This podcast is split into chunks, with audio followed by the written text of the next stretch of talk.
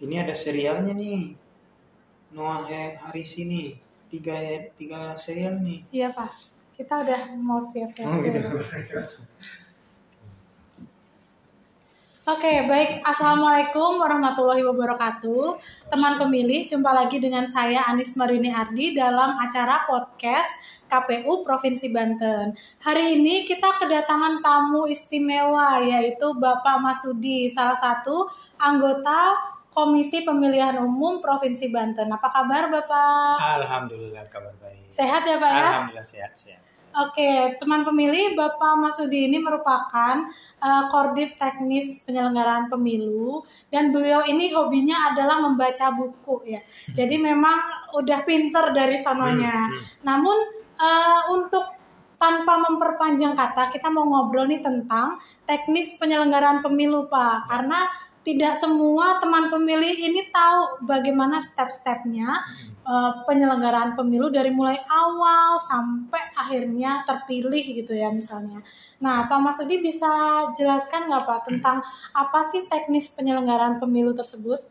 Baik, terima kasih. Jadi eh, secara umum dulu nih, secara Hmm. umum eh, pemi- pelaksanaan pemilu itu dibagi dalam dua tahap. Hmm. Secara garis besar. Pertama tahap persiapan, yang kedua tahap pelaksanaan. Baik. Tahap persiapan itu misalnya apa? Penyusunan jadwal, tahapan program, penyusunan anggaran, perekrutan penyelenggara dan sebagainya.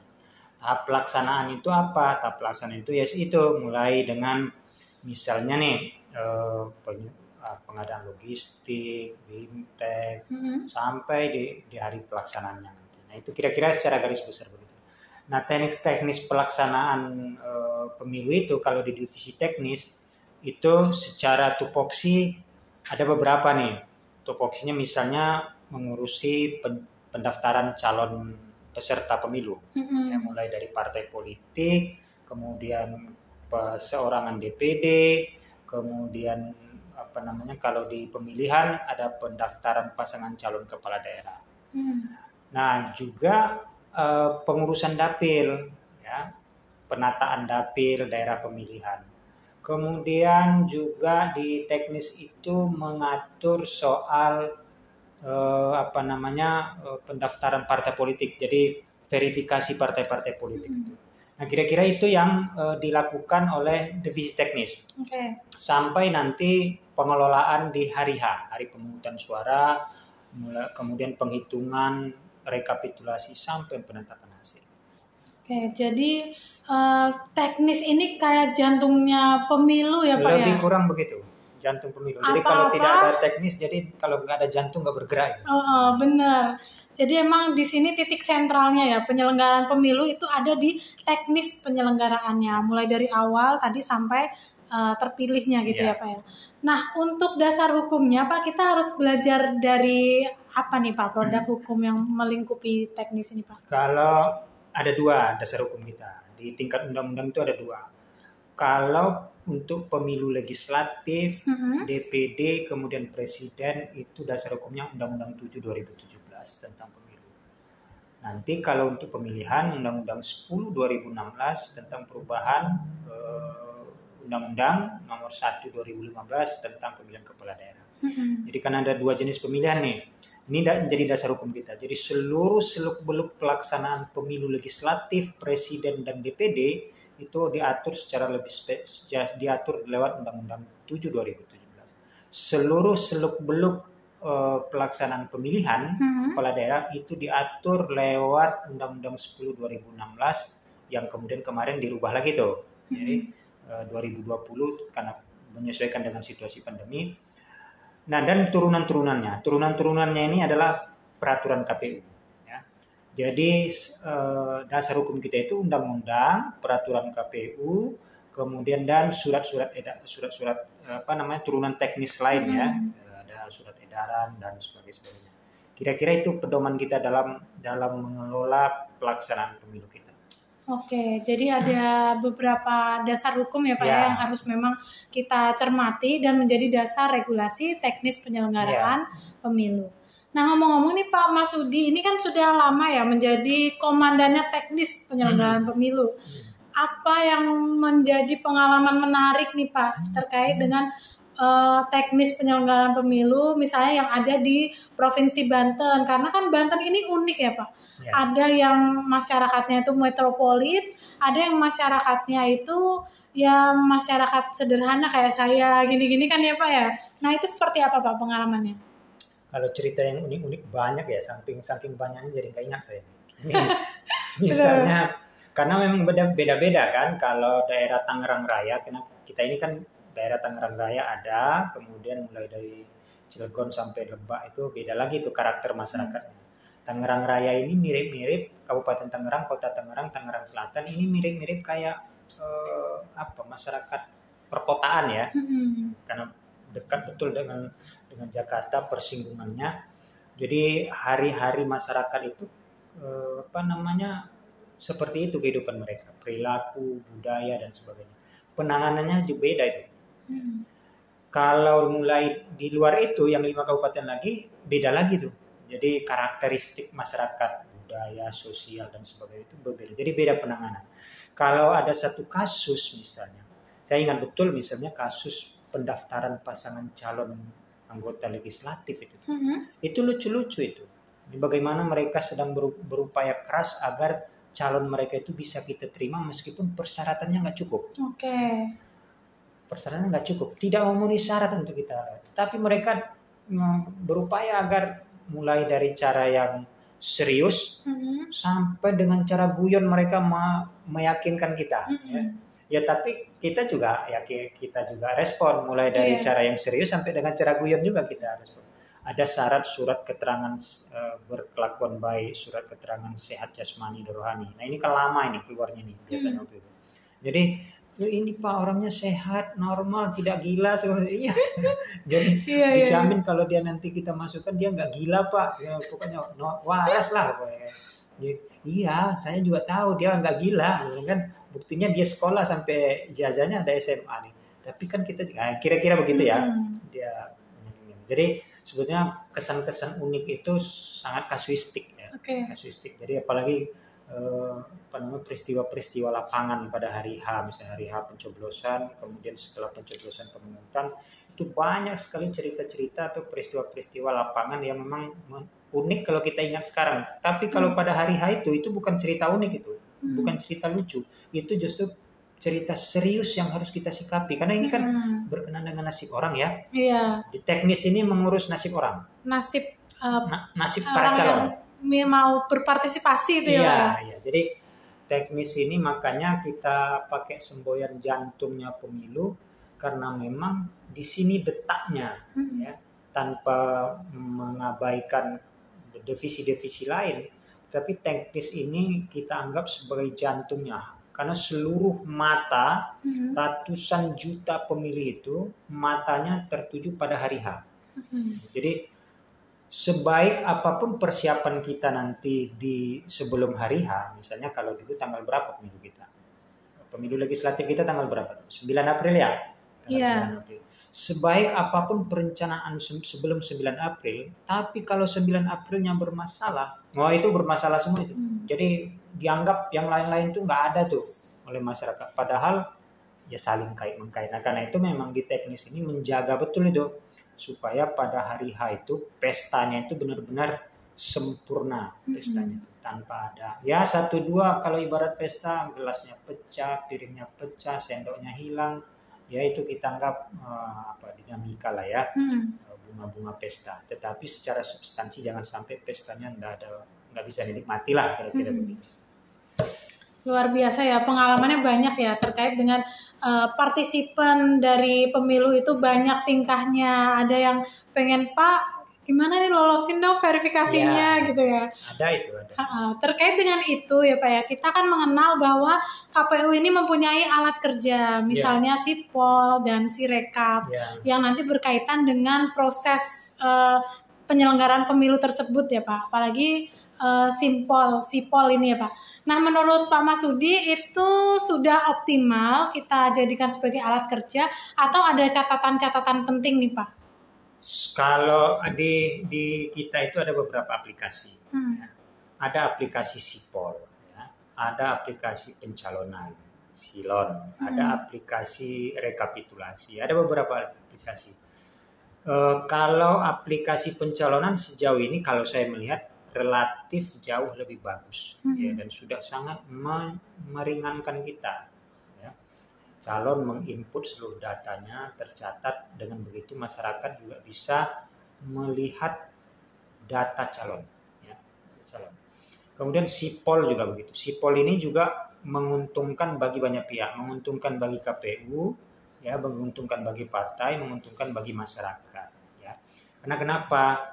Eh, Partai itu bisa mengetahui dia punya keanggotaan ganda atau enggak dengan mengisi sipol, karena dia Hmm. meng- mengentry seluruh seluruh anggota partainya. Hmm. Jadi ke- kelihatan itu. KPU juga dengan sipol ini juga meng- dengan mudah mengidentifikasi oh partai A ini keanggotaannya ganda dengan partai B di tingkat Hmm. mana apakah di tingkat pusat, di tingkat kabupaten kota, di provinsi A dengan provinsi B itu kelihatan di sipol itu. Nah, sejauh ini dua aplikasi ini eh, relatif jauh lebih bagus dan itu sangat sangat membantu kerja-kerja KPU Hmm. kemudian membantu masyarakat mendapatkan informasi lebih dan lebih cepat. Nah, yang terhadap eh, Sirekap ini, karena Sirekap ini barang baru, Hmm. Sirekap ini barang baru, baru diterapkan di pilkada kemarin. Itu pun Oke. juga sebagai alat bantu dan eh, tentu masih banyak catatan ya, Hmm. banyak catatan. Karena Sirekap ini basisnya TPS, karena datanya idealnya sih kalau dia basisnya TPS maka itu bisa diketahui dengan sangat cepat.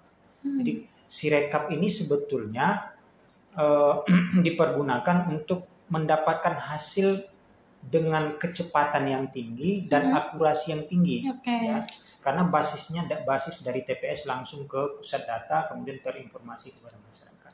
Tetapi karena dia basis real time, ya, Hmm. tapi karena dia real time ini tergantung dengan eh, yang lain, Ah, apa komponen lain. Dalam hal ini apa?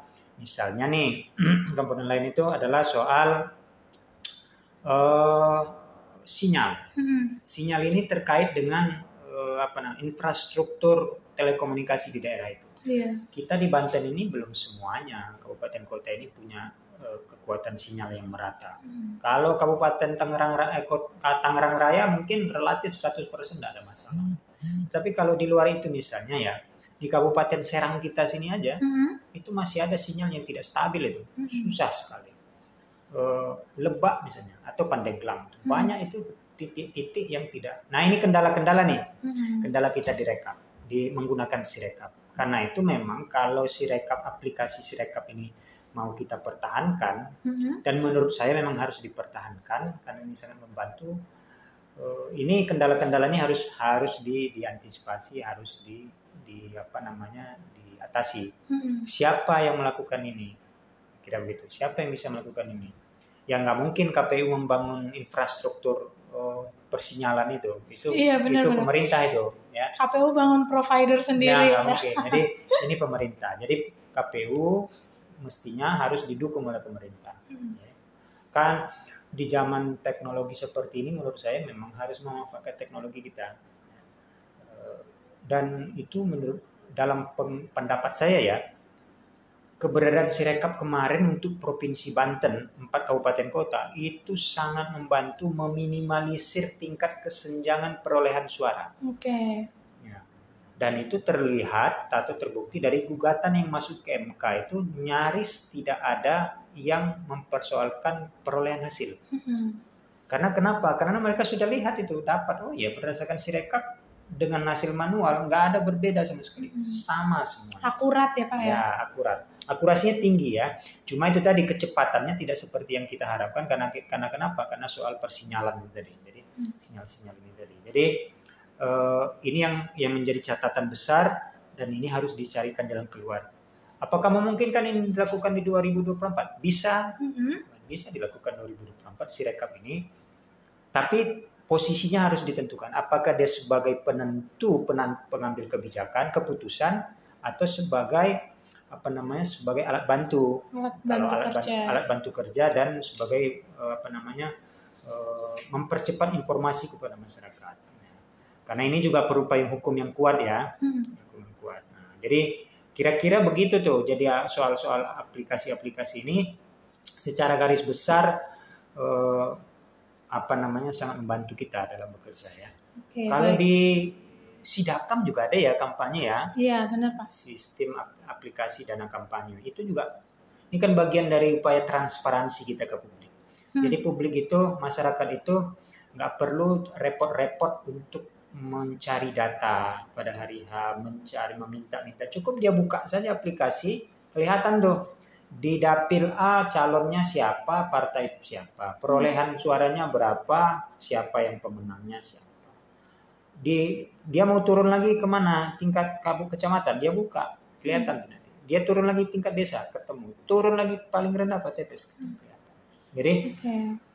Transparansi. Karena itu kalau kita dorong aplikasi ini secara serius, Sirekap terutama, Hmm. maka itu juga akan meminimalisir potensi terjadinya kecurangan baik baik yang dilakukan oleh apa namanya pe- peserta, Hmm. kemudian oleh penyelenggara maupun dan lain-lain lah ya kira-kira benar. Dan karena transparansi kita dorong transparansi. Masyarakat mengawasi dia tanpa harus nunggu di TPS ya. Dia cukup dari rumah dia pantau saja dari lewat HP-nya Hmm. kelihatan itu pergerakan suara. Oke. Kayak gitu. Jadi emang eh, alat bantu kerja KPU itu membuat semua proses eh, penyelenggaraan pemilu itu transparan, Iya. terbuka, akurat dan bisa aksesibel ya bagi seluruh masyarakat Iya, itu yang pengen tahu nih perjalanan suara aku tuh sampai di mana sih. Nah, itu nanti dengan alat kerjanya KPU semuanya bisa eh, terpantau dengan Iya. baik, Itu kan prinsip kerja KPU ya, transparan ya. transparan. Eh, KPU itu harus bekerja bukan hanya taat asas, ya, tapi juga bukan hanya profesional, pro- proporsional, tapi juga harus transparan. Mm-mm. Karena kalau tidak transparan, bagaimana kita membangun kepercayaan? Lembaga ini harus membangun kepercayaan publik ya, dari publik kalau dia tidak transparan. Jadi salah satu masyarakat bisa percaya kepada kita kan kita transparan, Hmm. tidak ada yang disembunyikan selain berlaku adil, ya, Baik. berlaku adil memperlakukan peserta secara adil. Oke.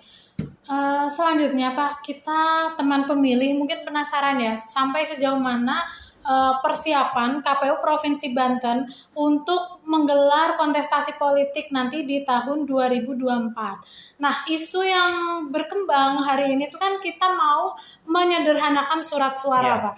Surat suara ini kan biasa eh, terasosiasi bahwa pemilu itu nyoblos. Hmm. Nanti ke depan bisa aja kan pemilu itu nyoblos dan nulis, Hmm. nyoblos dan nyontreng gitu ya. Nah itu sampai detik ini sejauh mana Pak persiapan penyederhanaan surat suara tersebut?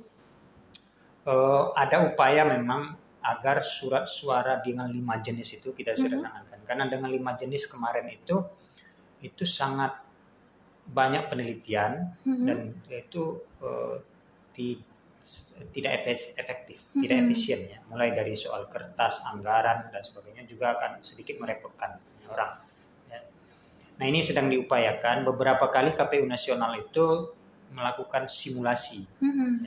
simulasi agar dicari formula yang paling tepat dari lima jenis surat suara itu apakah bisa dua menjadi dua suara atau bahkan satu surat suara tentu dengan berbagai kekurangan dan kelebihan kalau satu surat suara kan dengan lima jenis pemilihan bertumpu menjadi satu surat suara tuh Mhm. maka konsekuensinya apa suaranya kertas surat suaranya menjadi besar sekali Mhm. Karena kita emang proporsional terbuka ya Pak, Iya. jadi harus ada nama-nama yang kita Iya, pilih itu itu, ya. Nah itu nah, itu jadi jadi jadi kelemahan tuh, Mhm. kelemahan sendiri ya. Tetapi masyarakat menjadi mudah. Kenapa? Dia cukup membuka satu surat suara saja. Hmm. Satu surat suara di situ sudah ada nama untuk memilih presiden, wakil presiden, untuk memilih calon anggota legislatif nasional, provinsi, kabupaten kota, DPD. Betul. Nah, kalau salah satu kelemahannya adalah surat suaranya besar karena itu tadi sistem kita adalah proporsional, Mhm. proporsional terbuka. Jadi eh, seluruh nama-nama calon perdapil itu harus harus ditulis. Bayangkan itu jadi kertas suara kecil-kecil.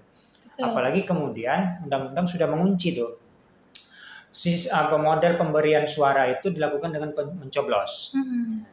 Jadi kalau kita mau mendesain ulang format surat suara itu memang kon- harus didukung dengan mau tidak mau harus ada revisi terhadap undang-undang. Oke. Ya karena nanti hitung apa kon, apa penda, dampaknya itu adalah uh, soal orang pindah memilih. Mm-mm. Pindah memilih. Kan orang pindah memilih antar dapil dalam satu dapil nggak masalah tidak surat suaranya. Tapi kalau luar dapil, misalnya kalau pemilihan presiden dapilnya se-Indonesia, Mm-mm. maka dia pindah ke provinsi mana pun di desa mana pun selama itu di Indonesia, maka dia bisa dapat surat-surat. Tetapi kalau dia memilih anggota DPR RI, nah itu sudah lain lagi tuh. Mm-mm. Jadi kalau satu surat suara ini bagaimana nanti caranya? Kira-kira gitu. Jadi ini ada ada irisannya dengan eh, data pemilih, ya, ada Oke. irisannya dengan pendapilan segala macam.